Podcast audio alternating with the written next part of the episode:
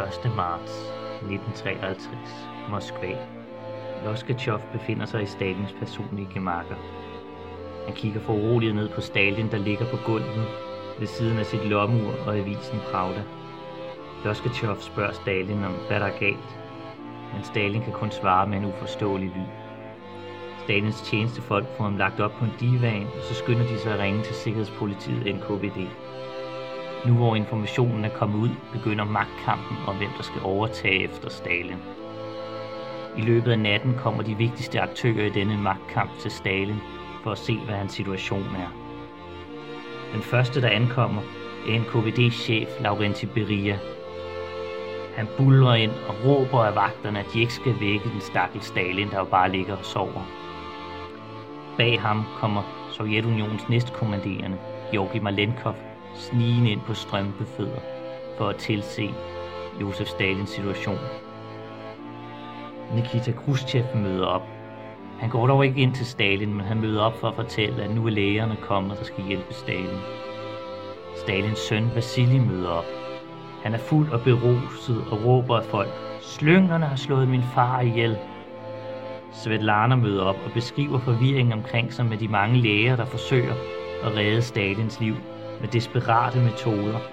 Mange af lægerne er helt handlingslammede, ser de unge, mens andre læger forsøger at sætte iler på Stalins hals, tage elektrodiogrammer og fotografere røntgenbilleder for at finde ud af, hvad der må er galt med Sovjetunionens leder. Men efterhånden står det klart for enhver. Stalin er ved at dø.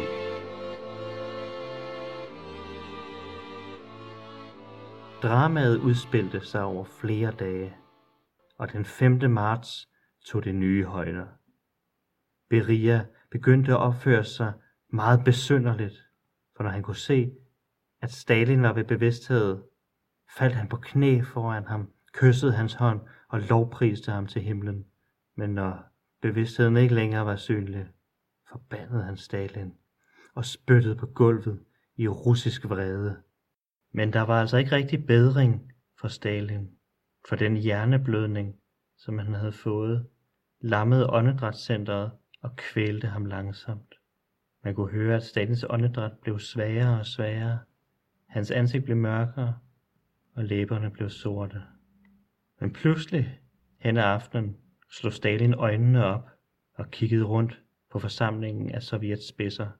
Så løftede han sin venstre forkrøblede arm og pegede anklagende på dem alle. Og så åndede han ud, og Stalin var ikke mere.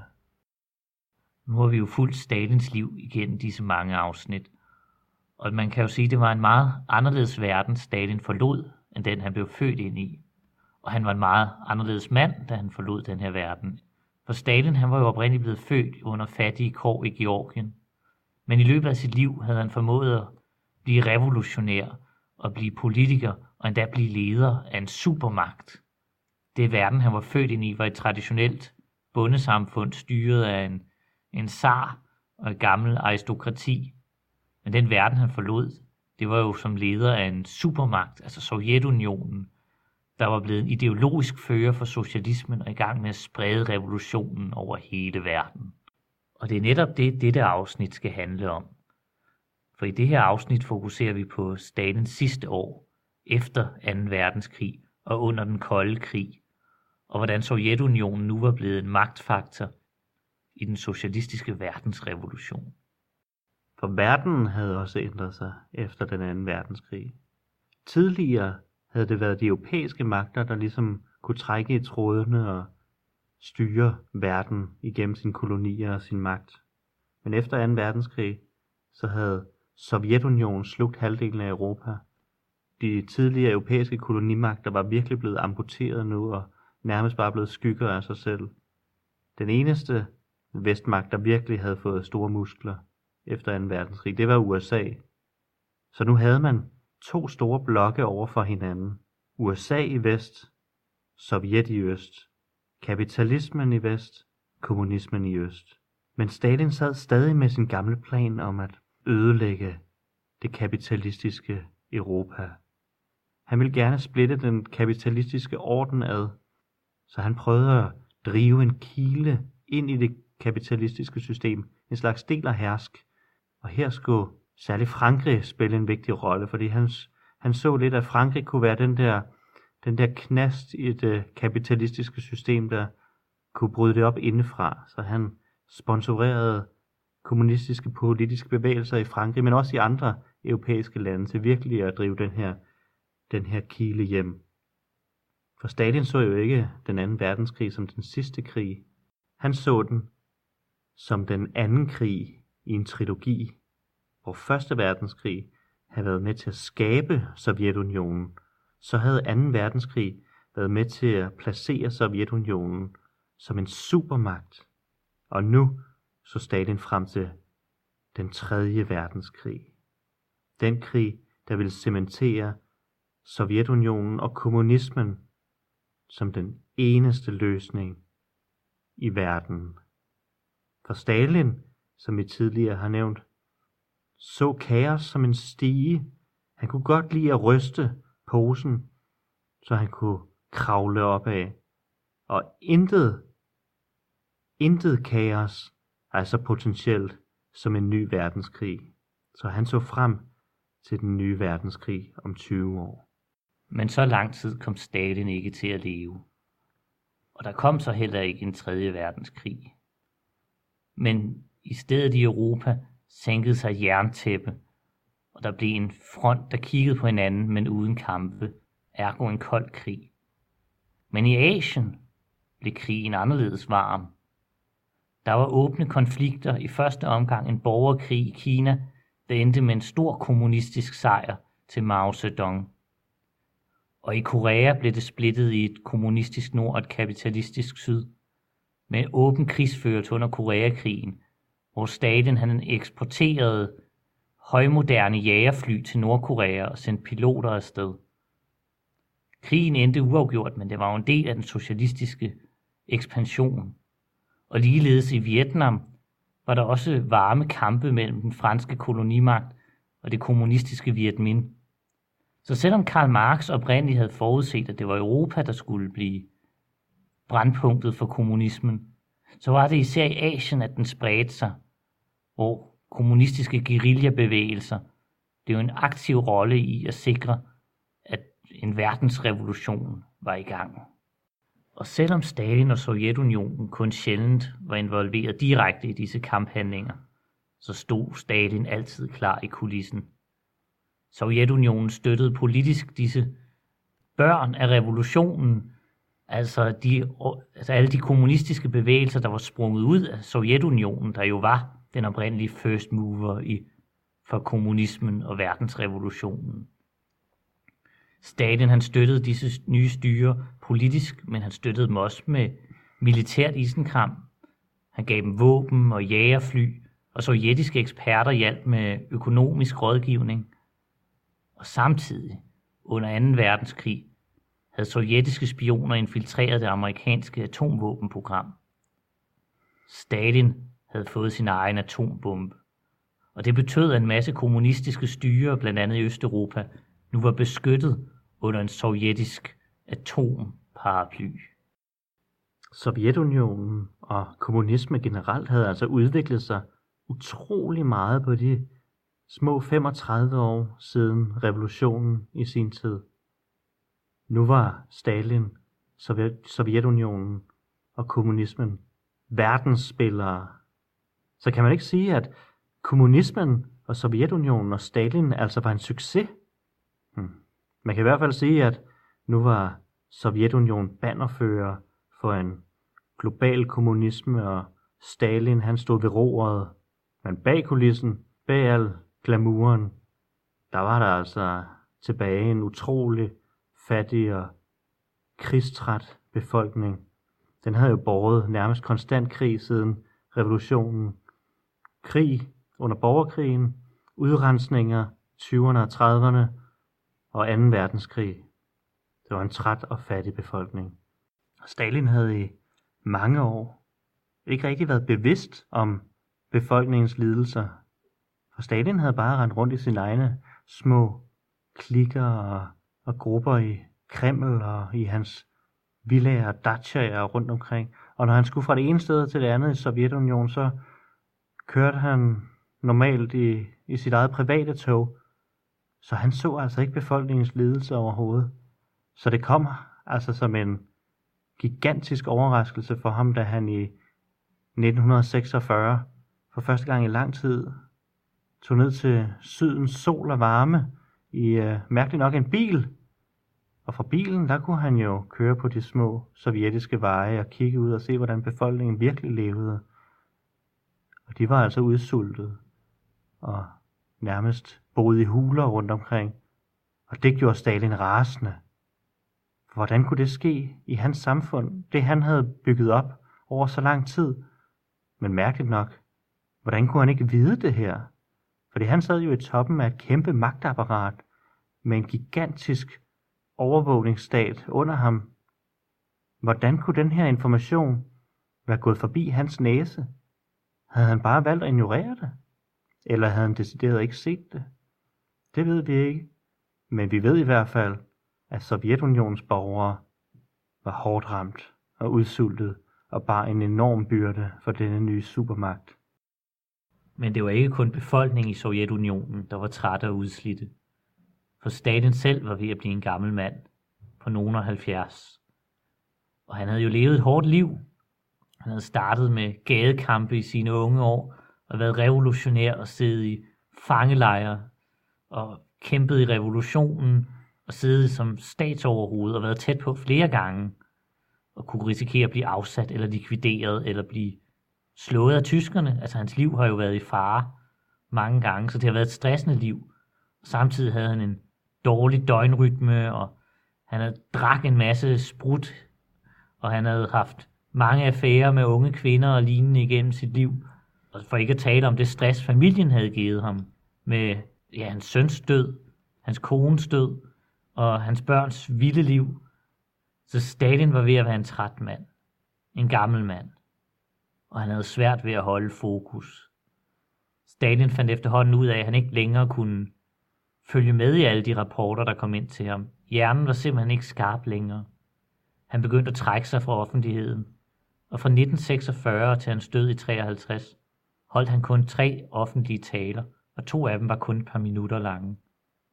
Det var en gammel mand, der efterhånden var ved at miste taget om magten. Han omgav sig efterhånden kun med en lille klike på fire mand. Beria, Malenkov, Khrushchev og Nikolaj Bulgarin. Og efterhånden måtte han overlade mere og mere sin magt til disse mennesker og lade dem styre på hans vegne, selvom han ikke brød sig om det. Han var en mand, der var ved at blive kontrolleret, i stedet for at være den, der kontrollerer. Og end han formelt stadig var overhovedet. Og han blev efterhånden mere paranoid. Da en af hans læger anbefalede ham at gå på pension for hans helbred, fik han lægen smidt i fængsel. Ingen måtte stille spørgsmålstegn ved Stalins magt, selvom den reelt var ved at smuldre med hans liv. Blev Stalin muligvis offer for det system, han selv havde været med til at skabe? For man kan sige, at i det sovjetiske system, så havde man det problem, at man skulle finde ud af, hvem er den naturlige arvefølger til den siddende leder.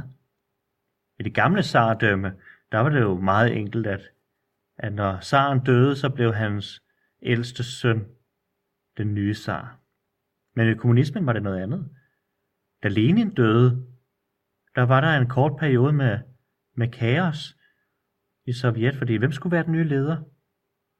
Og det Stalin havde gjort, det var, at han havde rendt rundt i, i korridorerne, i magtens korridorer, og så havde han lavet hemmelige aftaler og fået sat sine egne støtter ind på magtfulde poster.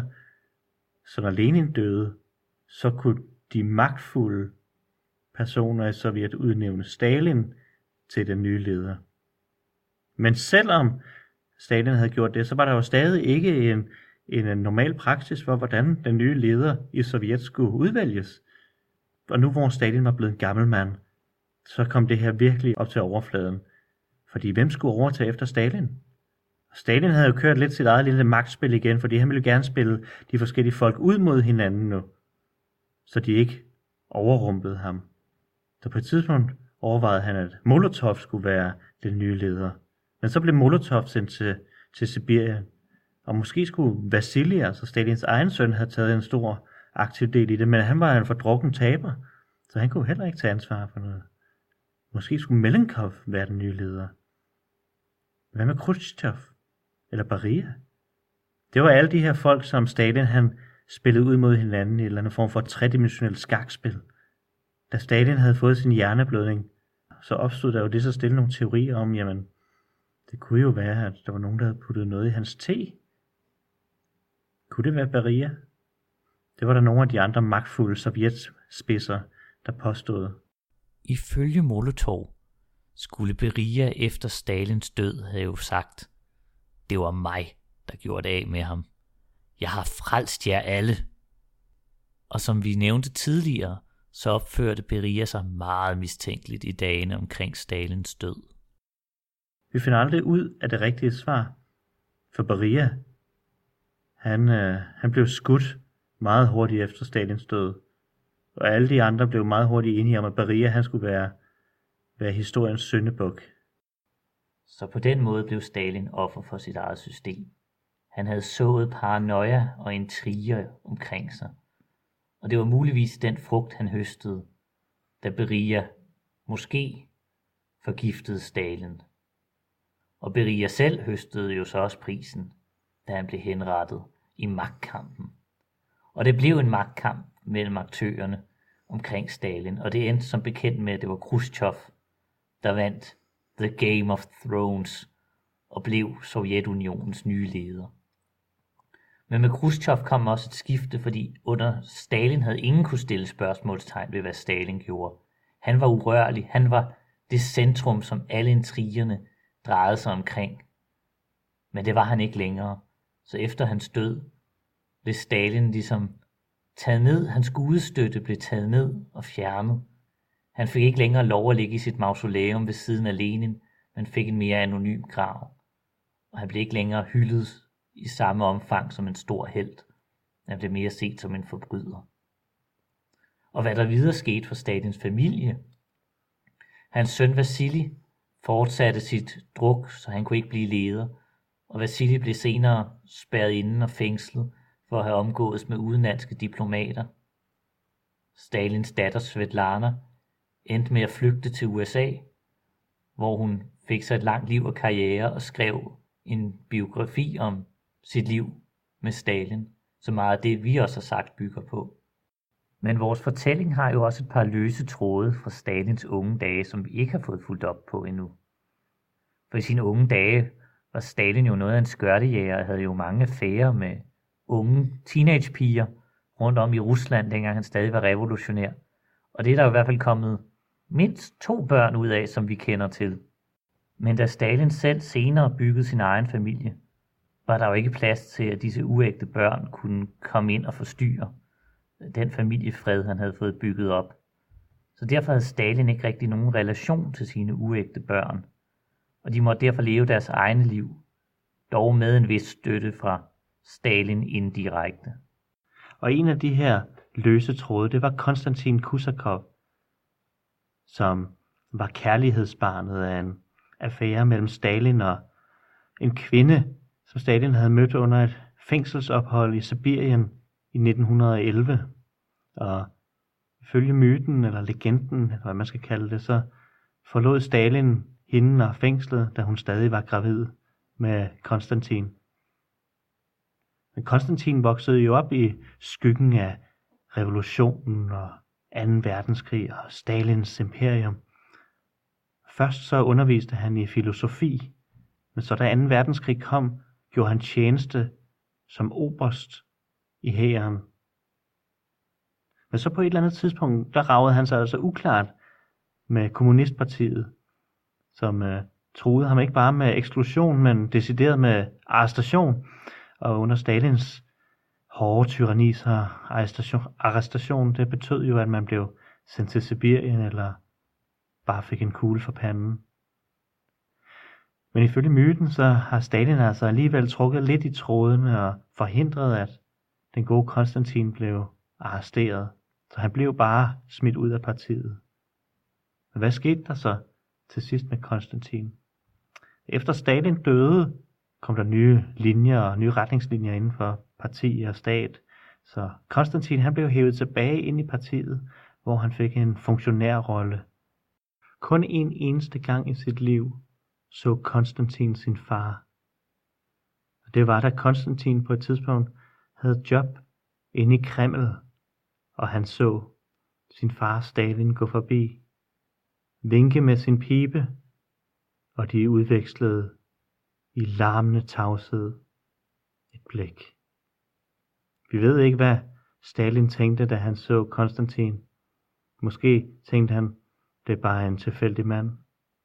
Eller måske så han et skelet, et spøgelse fra sin fortid. Det ved vi ikke. Men der var endnu en søn, som vi kender til, nemlig Alexander Davidov. Han var resultatet af en affære, Stalin havde haft med en ung teenagepige ude i Sibirien. Og Alexander voksede op uden nogensinde at møde Stalin. Alexander han voksede op til at blive major i hæren under 2. verdenskrig, og ellers havde han arbejdet som postmand og direktør i en kantine. Med andre ord et ganske almindeligt liv. Men ligesom Stalins andre uægte børn, så fik han strenge ordre fra NKVD om aldrig at afsløre, hvem hans far var. Derfor er det først med senere DNA-test af Alexanders søn, at det er blevet endelig gyldigt afsløret, at han var Stalins søn. Men der er formentlig måske endnu flere efterkommere af Stalin, vi ikke kender til. For i sine unge dage havde Stalin mange affærer med teenagepiger rundt om i Rusland. Og nu er Stalins liv kommet til ende. Vi har fulgt ham igennem et langt liv, og vi har set ham i alle hans roller, fra revolutionær til statsmand og familiefar. Men hvad er det for en arv, vi er efterladt med efter Stalin? For Stalin opnåede jo rigtig, rigtig, rigtig meget. Han blev født i en fattig udørk af det russiske imperium i Georgien, og så løftede han sig op til at blive den røde zar og regere over millioner af menneskeliv og menneskeskæbner. Han løftede Rusland fra et bagudstående dårligt landbrugssamfund til en industriel og militær supermagt, der lagde arm med USA. Han var en modpol lige pludselig til den kapitalistiske verden. Men alt det var kommet med en pris, for hans familie havde aldrig rigtig været en familie. Den var blevet ødelagt af selvmord, selvmordsforsøg, depressive tilstande, druk og forfølgelser. Og hele det sovjetiske samfund var blevet decimeret efter Stalins lange regeringstid. Det er svært præcis at lave en opsummering på, hvor, hvor mange liv Stalins projekt kostede. Nogen siger 10 millioner, nogen siger 60 millioner. Nogen siger, at den gyldne middelvej er 20 millioner, fordi så har man ikke lovet for meget eller for lidt. I den her podcast, så tænker vi, at 20 millioner er et godt bud. At 20 millioner menneskeskæbner måtte lade livet for statens røde drøm. Og vi har regnet sammen, hvis man tæller alle sekunderne i denne podcast-serie, så svarer det til, at for hvert sekund, der tækker, skulle der dø 3.300 personer for at nå op på de 20 millioner. Så forestil dig det, at på hvert sekund du har hørt på os, der dør der 3.300, og så mange kostede det at bygge Sovjet. Stalins imperium, på godt og ondt, var en imponerende historisk bedrift. Men det var et imperium, der var bygget på millioner af menneskers død. Og muligvis kunne man have opnået dette, uden disse mange menneskers død. Måske var det noget, der var indlejret i Stalins natur. Han var ambitiøs, men nådesløs. Og en af Stalins egne læger opsummerede det måske bedst i forbindelse med obduktionen af Stalin. Han noterede, Jeg tror, at Stalins grusomhed og mistænksomhed, hans frygt for fjender, tab af ligevægt i sin vurdering af mennesker og begivenheder, samt hans kolossale stædighed i nogen grad skyldtes forkalkning i hjernepulsårene. En i bund og grund syg mand stod i spidsen for staten. Og måske, hvis en anden mand havde siddet i Stalins plads, kunne det være, at tingene kunne have taget en helt anden drejning. Måske var det personen Stalin, der gjorde. Millioner af mennesker måtte lade livet for det røde projekt.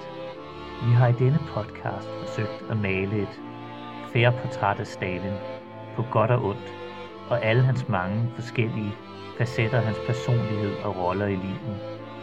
Vi vil lade det være op til jer lyttere at fælde den endelige dom over Josef Stalin. Vi vil nøjes med at sige tusind tak, fordi I lyttede med.